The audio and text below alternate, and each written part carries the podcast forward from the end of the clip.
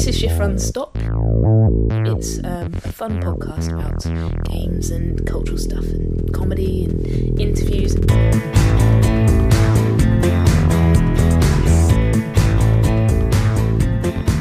In this week's episode, we're going to meet James Larson, who's a. I don't want to say eccentric, but it's difficult not to really. He's, a, he's an inventor. eccentric. Yeah, I is think, it I think he'd. I think he'd be okay with that. Okay, it's a good thing. And he invents crazy stuff, and he's got loads of old technologies and things in his house. He's going to come in later, and we're going to talk about uh, whatever's whatever's exciting. And he might bring some toys with him, which will be great fun. I hear he's got some kind of mechanical thing, mechanical calculator in his bag. We'll look forward to that. Mm. What else have we got coming on this episode? We've got some more Dave um, talking about some sort of snacks. Something might be crisps. Might be crisps. Sometimes it's crisps. Who knows? I don't. I think we're done with the chocolate. I think we're on to spicy crisps this week. right. So the question that Dave sets is, what's the spiciest snack? What's the slice, spiciest snack in Britain? Yeah. And we're going to find out. Um, drinking lots of water in preparation. Unlucky for some. Unlucky for some, episode thirteen. Not for us, though. No, we've Maybe for our listeners. we've had one of the luckiest weeks of ever. It's been amazing this week. Yeah. iTunes have noticed us. So whoever it is in Apple that's spotted Shift Run Stop and started um, started promoting us from your podcast page, we can't thank you enough. Thank you. We should say hello to all the new listeners. Hello, all the new listeners. Hello, new listeners. Can we do a shout out to um, Kerin? This feels like um, a broom cupboard or something. Like I've got, I've got some mail to read out. Listener mail. His handle is uh, HD41117, and his name's Karen Mansfield. Hello, HD4117, aka Karen. And that maybe you want to read that out, Ruth. Oh, It's I don't my- know if I can read. My card from Kerin. It's Okay. got very nice handwriting. It says, "Hi Leila." He does. He, he writes like a girl. Are you sure Karen's not a girl's name? Picture, I think he's got a beard. So. Hi Leila. I searched all over the place for a horsey pony card, but to my amazement, I couldn't find one. There was one, kind of, with two creatures that kind of looked like horses, but the colours and the telephoto, and well, can you get ginger horses? anyway, here's the book. I hope you find something interesting slash amusing in that. And he's written slash as a word. That's Yes. that's good. nice. Um, applause for the yellow pages. Wish books wouldn't do that. And then a kind of uh, diagonal sad face. Yeah. What would you call that? That's a, that's a colon followed by a forward slash. That's yeah, kind I'm never sure what that means. Slightly miffed face. Sort of, yeah, embarrassed. Be well, Karen slash HD4117. Well, that's lovely. Hello, It's Karen. sweet. It's, it's quite it's so old fashioned and um, yeah, traditional. And he sent me what he's talking about. He sent me a book called Doctor Who Travel Without the TARDIS, Ooh. which is a 1986 uh, guide to locations in Doctor Who so far in 1986. So it's all doctors that you don't really know much about, and it's written by these two American women who um, don't really know much about England. Do you think they've ever been to England? I think they have, and because they, they've got all kinds of weird advice to Americans about. Uh, trying to think what some of the things were that they said, like how to use phone boxes. And Don't be too brash. Um, yeah, exactly. It's really like that. Um, oh, here's here's a good one. Leeds Castle, which as we know is in Kent. It's not in Um, Leeds. Not in Leeds. I've been there. It's uh, nice. They tell you it's somewhere here. Alternatively, you can take a train from London King's Cross to Leeds and hire a taxi from there. That would be an suggest you get the expensive taxi journey if you took the train to Leeds and then took a taxi. exactly. It's a long way from Leeds. So I'm not going to take the advice too seriously, No. but I do like the, the references to sort of 1980s England. Uh, yeah, and it's lovely. So thank you very much, Karen. I'm really enjoying flicking through this sort of weird historical document. This weekend you did go to uh, somewhere else, which wasn't in that book. You went to Dungeness. That's Dungeness. Yeah, it's um, a nuclear power station. Uh, well, that there is a nuclear power station there, but Dungeness is a weird little town on a beach almost, Okay. Sort of sort of peninsula, and um, and it's not that far from Hastings on the south coast, and it's sort of a pebbly area with a nature reserve and very very remote, very sparsely populated.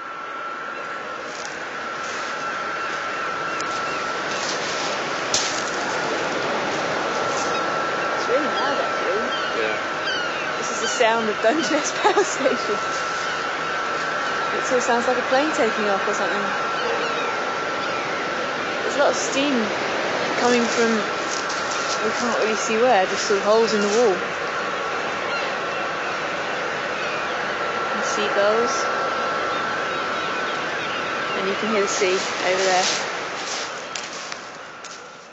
Uh, there's, there's just no, there's just nothing around there. There's nowhere to go for cover if if you needed to for some reason. if some kind of If there was- Chernobyl event occurred. If there was an event. Speaking of things that have been going on this week, uh, I don't know why we haven't mentioned this already. Wired UK, page 52, Oh, Leila and her beautiful boots. yeah, it was fun, and It um, was a good piece. and some people have um, enjoyed it. So, yeah, I'm a bit embarrassed about it really. It's like, I think, what, what am I doing in Wired? it's just me. I don't do anything. I'm just some bum who like sits around at home all day and makes a podcast. But um, but yeah, it's nice. Well, it was good. I, I really enjoyed that um, article, and I think you should be in Wired every week. Oh, thank you very much. I'm in computers. I'm in the mainframe. I'm in your headphones. We've got James Larson with us today. James Larson, um, who I know from NotCon 2004. I saw doing a BBC micro powered sandwich powered clock thing. Um, can you tell us about that, James? Well, it started off. I've got a, an oscilloscope with a component tester on it, which just puts some AC through a component and, and plots voltage against current. And a, uh, a diode looks like a right angle, and the capacitor looks like a, a circle, etc., etc. And I can't remember what I was supposed to be doing, but what I was actually doing uh, was eating a prawn sandwich and sticking the probes of the scope into the sandwich and I noticed that the prawns produced a sort of wrong-looking circle, um, a bit like a capacitor. So I thought that's interesting. Prawns are electrolytic. And then, much later in the day, and I still can't remember what I was supposed to be doing, but what I was actually doing is putting the probes back in the sandwich. I noticed that it had changed a bit. And this got me thinking, and one thing led to another, and I built a uh, a model of prawn decay over time and programmed it into a BBC Micro. And so that when presented with a sandwich, it's actually a staleness gauge rather than a clock. Yeah. Uh, but as a staleness gauge delineated in time. So uh, the we present the BBC Micro and its accompanying sensors uh, with a sandwich. It can tell you how old it is and then measure uh, its deterioration um, and say, well, this is this sandwich is, is 20 hours and 30 minutes older than that sandwich Right. um, from, from any given starting point. And it's very inaccurate. How many sandwiches did you have to um, test with to get this model? Uh, This is me being really stupid because I should have got some sponsorship from Marks and Spencer or something. Because I, I, I went through many dozens of sandwiches. I mean, I eat them anyway, but this blooming clock and and the ensuing life that that took on has made me spend hundreds of pounds on prawn sandwiches. Is that what people always ask you about when you meet people? Do they say, do they always remember the prawn sandwich clock thing, or is, have you got another kind of major project that people remember? That is always the near the, the top. If, Yeah. if not the top, it's Boot fetish pong game. That would be the the, the, the other. That's uh, a- that's a- famous- So tell us about that, and, and how come you? Uh, how did it come to pass that you created a, a boot fetish pong game? Right. Well, what happened in 2006 when the Nintendo Wii came out, uh, and there was all this hoopla about the Wii controller. And it is a magical thing, the Wii. Uh, but God, the, everybody was going on and on about the, the Wii controller, and I just felt a bit iconoclastic about it. Because yes, it is fantastic, but it doesn't do everything. Notably, it doesn't have any kind of tactile response. It's all dynamic. So I was feeling iconoclastic about the Wii controller. Uh, and the other thing is that it struck me that of the big consoles, the Nintendo Wii did actually have the, the least powerful graphics and computational systems, but it made up for it by having this amazing controller. So I thought, what I want to do is just to, to mock the Wii a bit, uh, design a controller that was all tactile based, um, and perhaps something that would add value to a really underpowered game. Um, so, and you know, this, uh, one thing led to another, shall we say, and I invented Boot Fetish Pong, which is an implementer. It's, it's uses the original Pong chip, which is the AY38500, um, made by General Instruments in the 70s, which I think is the best implementation of Pong. It's really analog in and great. um, and would be the one that most people have seen. They sell millions of them. And it's interfaced to a pair of women's leather thigh high boots, which are filled with sensors. And you make the pond, pond paddles go up and down by groping and fondling the boots. So uh, high in the boot will move your paddle. Two, One two side. alternatives. It's either a hand position on boot or pressure. Okay. Uh, and pressure is the one that, that I, I usually use. Um, Is this? Uh, uh, I want to get this right. Is this a matching pair of boots? Yes. Or is, okay. Right. one per player. right. Um, and so it's got these boots that, that work as the controllers. And I showed that at, at Dorkbot um, in 2006. And then I did a bit more work on it um, and decided that what it really needed was to have a bit of force feedback. Um, and so, in between these two uh, leather boots is a uh, riding crop powered by a 700 watt electric motor Right. so that when you miss a point, um, it will beat you, uh, punish you. Yeah. Fairly hard. I mean, Fairly 700 watts sounds like a lot. And sometimes it, it, it, it's, it's, It doesn't also electrocute you. It doesn't. no. It just hits you with The, a riding the crop. wattage just powers the crop. It is sort of doing the whole sort of S and M thing, Yes. Pong. And there's a, a, a variac in the middle, uh, a variable transformer in the middle, um, which uh, uh, you can adjust to uh, increase or reduce the power going to the, the motor, so that depending on how punished, how much punishment you're prepared to receive during any particular game. The, the, the schoolboy setting all the way up to Tory MP. Yes, exactly. Yeah, I, I, um, yeah, I, I, I've never calibrated, just sort of low and high. That's quite a good. Yes, thank you. right. Yeah, I might, might relabel it. Yeah.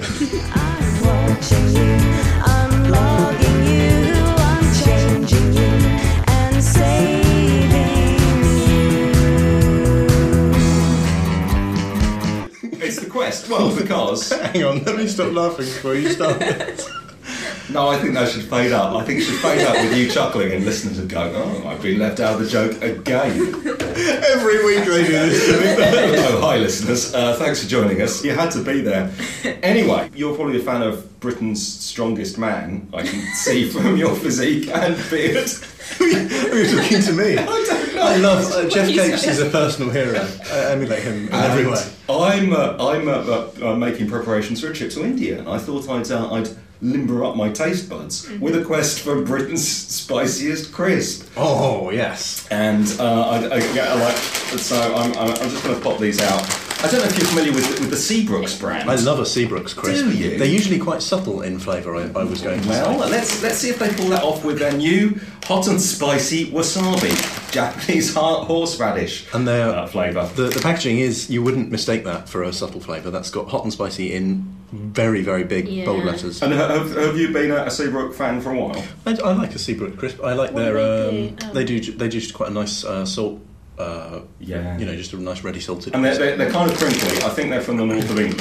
I'm going to open the packet. I hope that's not too noisy. Where did you Where did you purchase these then? Um, I, I got these in Morrison's. Um, and I probably, but uh, and the, the, the, there was a bit of controversy because I think uh, Seabrooks updated their packaging, and um, If they made it more foily. uh, yeah, they made it more fun. And like, and much to my disappointment, they also used to use they, they also used to use um, a tremendous amount of quotation marks on, on, on the in, in the way that grocers sometimes would use quote Yeah. marks to, to emphasise things. And I think it, sometimes they'd say like you know with with added quote flavouring oh, unquote dear. or like m- quote more unquote than a crisp. Than a quote crisp unquote and things like that, but like I'm disappointed that they've, they've toned that down. Someone, They someone's have gone, they've gone for a more subtle look, haven't they? And, uh, and quite quite feminine as well. yeah. Hot and spicy. quite Um, let's try it. So these are wasabi flavoured. Let's get And a it little says- wasabi crisp on the go. A right proper golf ball on the side. Mm. Thank you. Uh, are you are you wasabi fans? Kind of. There's a there's a hint of wasabi on there, isn't there? It's quite a like a. It's not actually as strong as I No, it's not very strong. It doesn't deserve the three chili peppers they put on the front. Really? front of Oh, that's that. That's their hotometer. Yeah, it's got a three chili hotometer. Well, now I've popped and I can't stop. Uh, these are these are Pringles Extreme fi- again fiery wasabi flavour, and these were the spiciest that I could obtain. This has uh, its own little uh, hotometer on the side. This one is, is all the way up to fire extinguisher hot. it's like it's, it's, it's an informal representation of the Scoville scale that I understand is used to measure chilies. Let's um, let's mm, let's try try uh, Yeah. try pringling. Fiery wasabi Pringle. It's tingly. It's not burning my mouth. It's all right. It's got a, it's got a bit of a, a sort of aftertaste. Mm. Here's a surprise contender, the last of our contenders today. Mm-hmm. These are from Penn State, who make um, those kind of like little pretzels that you sometimes see. Okay. These, they they just say they're sizzling teriyaki. They're baked deli chips. Have another one because although they're quite subtle, the more you eat of them, the hotter they get. Yeah. Mm-hmm. And it's my suspicion that yeah, like the via, via the kind of cumul- cumulative effects. And can you feel it on your skin? Can you feel it? And now I can feel it on my tongue, definitely. They've It's got like- little sort of red particles in which pro- might be might be Which, chili. well, we- well check, check it out. The, the, the um, teriyaki s- uh, seasoning contains uh, dried garlic, dried paprika, dried ginger, dr- ginger, dried chili, Mm. and dried fennel. It's got proper chili in it. So, yeah, Whereas the other so- two have got essentially what could equally be mustard flavouring. I think my, my suspicion may be that these are actually a lot, even even though they don't even have a picture of some sort of crude diagram of thermometer the front. Where's the hotometer? Yeah, the- these are these, these are these are stealthy spicy crisps, Yeah. and they could be the most dangerous of all.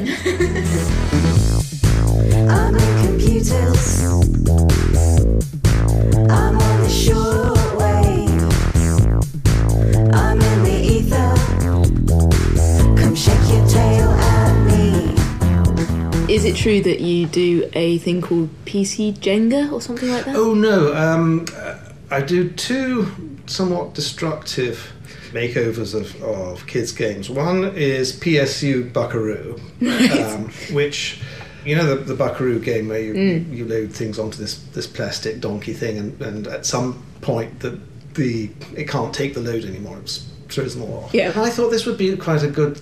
Uh, thing to, to mimic using old uh, PCAT um, power supplies, and you just keep putting more and more load onto them until either they go into auto shutdown mode or they they release the magic smoke. Uh, and some of them even make a, an audible squealing noise um, as the switch mode power supplies really suffer. So it's, uh, it's haven't played that often because it's very stupid and destructive. But it's yeah, if you've got a pile of stuff that's otherwise going to do nothing, might as well mm. blow it up a bit. And the other one was Motherboard KerPlunk. In a similar vein, there's a, a version of KerPlunk using old PC components. Because I thought, yeah, what can you do with an old motherboard that perhaps is some you know, runs a, a Pentium at 100 meg or something like that? It really, I know you can you can use it as a server for this or just a repository for that, but it's not. You, can't do very much. So mm. I thought, why not do a, a motherboard KerPlunk game with it, where instead of having in the original KerPlunk game, you have this vessel filled with balls, and people pull out mm-hmm. toothpick things, and at some point, one too many toothpicks is pulled out, and all the balls fall down. So in Motherboard KerPlunk, contestants have soldering irons, and the, the motherboard is powered up and running a media application, preferably um, a sample of Hal singing Daisy Daisy. and, and the contestants with soldering irons have to desolder low criticality components from the motherboard while it's playing the media app and uh, see how many you can get out before you get the Windows blue screen of death or just you know, non-function um, or in other words Hal stop singing Daisy Daisy And have you done this at Dorkbot? um, it's been done twice, and the, the personal best is four components. so you might have to attribute weightings of the scores. Of, of, you can get quite a lot of things like decoupling capacitors off.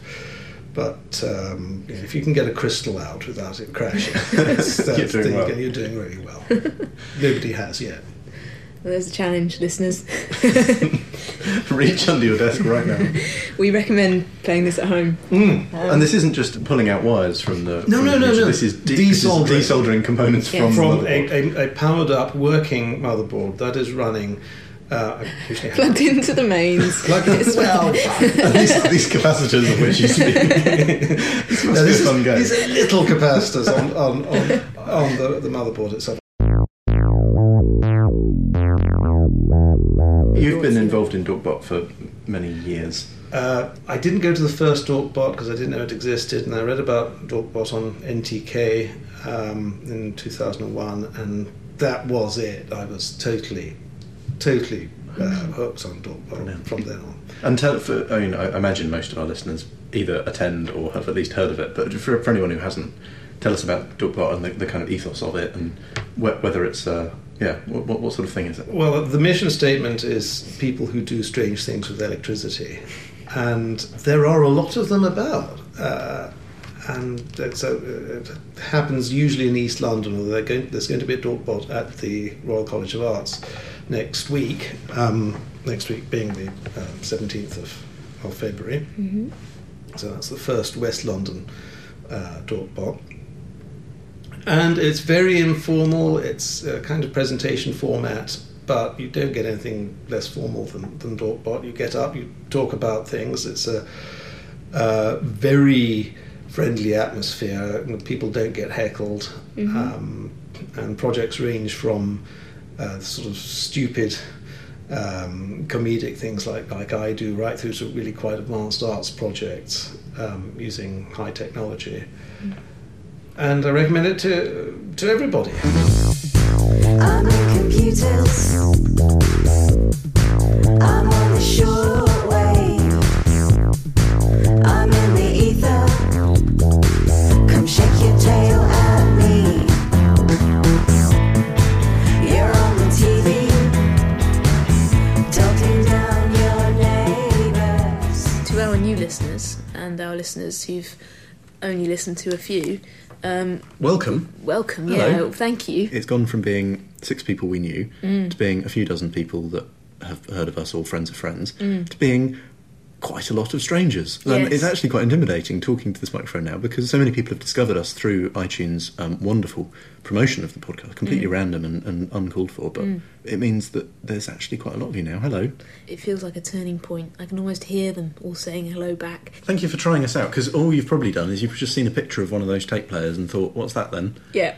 Uh, and hello. We should release this on tape as well somehow. We Yeah? should have some kind of cassette version. And what, where would we would we stand outside tube stations and give it out to people? I don't know. We'd have to post them to people, I think, and then we could charge for it, couldn't we? That could be our business model. That's it. We've needed a way of making money. We've nailed it, Roo. so we okay, so we give it away for free on the internet through iTunes Yeah. and through our own website, Yeah. shiftrunstop.co.uk. But if you want the premium edition, Yeah. which comes on cassette tape Yeah. in a little plastic box, are we going to commit to hand drawing the? Uh, Yeah, the I'll do that. notes? Yeah, I mean, nobody's going to actually do this, are they? So Well, you, Everybody if, who if asks you commit to one, it now, and then we I'll get do it. thousands of people sign up to it, you'll be in trouble. I'll photocopy them. Okay, so handmade to some extent or another. Yeah. Um, sleeve notes. Yeah. Uh, what should we charge for this? The Black Rabbit Vinlay cards. Yeah, a, a reasonable amount for a cassette tape with Um, an episode of Shift Run Stop on it. Well, we can't go more than a pound, though, can we? Well, you'll need to though. Got to include postage. Postage. The tape's going to cost a few pennies. Then you've got your time, your energy. I reckon we should. Uh, it's going to be less Mm. Two than a fiver though. Maybe Oh. three. Three Three quid. That sounds cheap though, per doesn't it? episode. That sounds like a lot to me. Three quid a week. Would you pay three quid a week for a cassette tape with a podcast on it? I, I think I would if it was one I really loved. Would you? Yeah. Yeah. Three quid. Three quid. Two fifty. No. Three quid. You heard Roo decide that it was going to be three quid here. I, I love this. Let's do it. And if you want back episodes, we'll do what we can. Well, But, you yeah. could maybe get to a stage where you have like a couple of weeks on one tape, one on one side, one on the other side. Mm. Yeah. And then maybe that could be a bit cheaper. So that's two for a fiver. Yes. Two for a fiver. It's like we've got a market stall or something. This is something. going to be brilliant. Obviously, um, if you want the you know the full digital, digitally mastered episode, then they're going to be free anyway. So you Mm. know you're not missing out. If you don't want the tapes, you don't you know don't feel bad. But the other thing you get with the tapes, which I think is an incentive, is some artwork that we're going Whatever to. we choose to put on them. We're going to put something on them or in them or Yeah. do something with them. And that will Dayla's be quite creative. Well, well, Roo's creative. We're both creative. Um, It's just uh, whether you know whether we can draw something. we'll give it a go. I like this idea. I, I hope that you, the listener, are as excited about this as we are, and I hope that at least one of you will want some tapes with Shift Run Stop episodes on them. Um, yes, and I suppose we were going to mention generally if you want to listen to back issues and things. Then Yeah, you don't have to buy them on tape. You can just trawl that through iTunes or however you consume this and find the old ones. Because if you know, if you're only listening to this for a couple of weeks, you've missed out some really good guests in the past. You know, Yeah. we we had we had um, It's Adam basically it's been downhill all the way for the last it's yeah, few weeks. first episode Adam So- Tandy, Adam Tandy produces The Thick of It and In the Loop. Dave Yeah. Schneider, comedian. Dave Schneider, you know from The Day Today and all those things.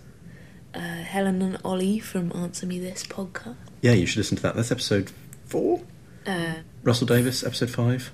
yeah, just I think off you're right. head. Yeah, head. well, as we as we said before, we've only done twelve episodes, Yeah. and uh, I think we're doing pretty well. We're still young. It's been so much fun. I've I keep saying this, but I have really, really enjoyed the last few weeks making this. It's, oh, it's the best too. one. even though it's a lot of work. Um, but now there's light at the end of the tunnel because, frankly, this cassette tape business that's gonna that's gonna my Yeah. pension is is probably it. bound up in that. You I can expect. you can hand in your notice. I can give up now. That's that's uh, that's life done. This cassette thing, yeah, we're on to a winner there. James, are you um, are you an inventor? I think the answer has to be yes. Not necessarily of serious things that I tried. I think, like most people, had a, had a go at um, trying to be a professional inventor, and, and uh, you know that's why I can't watch Dragon's Den because it's all too painful, and you know see horrible people um, shoot your ideas down in flames. So, um, so I now just invent potty things for for Dorkbot and uh, you know, anybody who might want to have me talk about it in public. So how? I mean, how do you? If it's not too personal, but how do you survive? if you don't make things that I don't know. It, I, I mean, I'm sure there is a market for boot pong and stuff. It's just that I don't. You don't seem to be actively courting it. well, the nicest way. I, um, well, the day job is doing uh, control systems for water sculptures. Would you believe? So Oh, it's a, wow. a niche. Um, niche bit of engineering. Um, so they, they will squirt and, and pour in pretty and and artistic ways. Um, and uh, the company is William Pye, who's a major water sculptor. And That's the day job. So we have a, uh, a sort of analog calculating It's a- device. this is a, a Facit calculator um, from the mid 1950s, um, based on the Odhner principle, um, and it's uh, it's just a an adding machine, although it can do subtracting. And if you are prepared to be very dexterous with the levers, you can do multiplication and division as well. But division is is like like kind of playing Rachmaninoff on the piano, but uh, it is possible. Uh, but I brought it along today because I know you're into the sounds of things, and this makes all sorts of interesting. When you actually add the or subtract the input register to the accumulator, and it goes. That's a beautiful sound. When it works when it's in the down position, and then Oh, you sorry. can clear the registers and then press anything you like. Have a go. you know what, were these used by sort of I don't know Oh, yeah, accountants? account- very Uh, much yeah. so. So if I do, if I want to add something, there's no add button. No, you have to crank the handle. you haven't got anything in the input register Oh, to. uh, uh, okay. So Pull it that's out. number two. Out first. Yep. Then We've added two to, to zero and now to two, so we've got four, six, eight. bigger than. Oh, it's gone. It's gone up to ten. It's, it's like when one, another one turns around. It might be a while before that happens now because we've got to twenty. Okay, let's add some more numbers to the. be right oh, at the oh, bottom. oh, yeah, you can telling me. Clear, clear the bottom. So. So. I want to add a hundred. Okay, yeah, So 38 plus 100, 138. it's right. It knows. And now it's just adding hundreds to this each time. It's a beautiful Ooh. machine. And you pick this up for a couple of quid in Yep. a car boot. Yep. Isn't that fantastic? It had its clothes on in those days, but uh, so, like, like most bits of machinery, it's better if you take the case off. Brilliant. It's a beautiful machine. But if you put really big numbers in and just crank it round, it just Really nice noise. crank. You hear all the digits ticking over.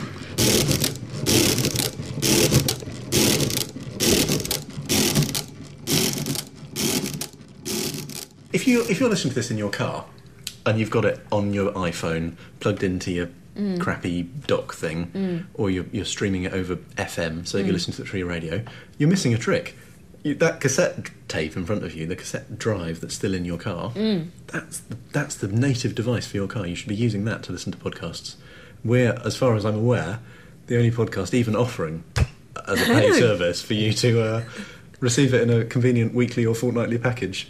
It's a, it's a podcast first, surely. And as always, you can come to the blog at shiftrunstop.co.uk. You could email us on podcast at shiftrunstop.co.uk. Talk to us on Twitter at Shift Run Stop. We like that. We always talk back to you if you're nice to us. Well, you say always, Usually. generally. Talk, talk to us on Twitter. We generally. I feel like, you know, you don't want to overcommit. No, okay. People might hold you to it. They might.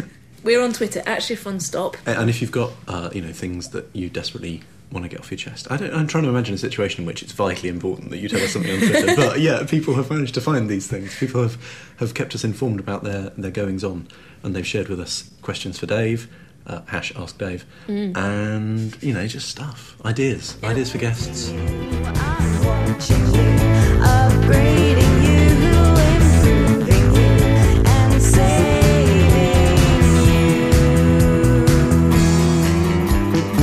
James Larson, thank you very much for joining us and bringing uh, not only yourself but your, your wonderful toys. Oh, great pleasure. Great to, to share the share the joy with you. Join us next week for another fabulous episode of Shift Run Stop with another fantastic guest and more snacks and chat and all that sort of thing that you've come to expect. We look forward to seeing you then. Bye. Bye. I'm in computers.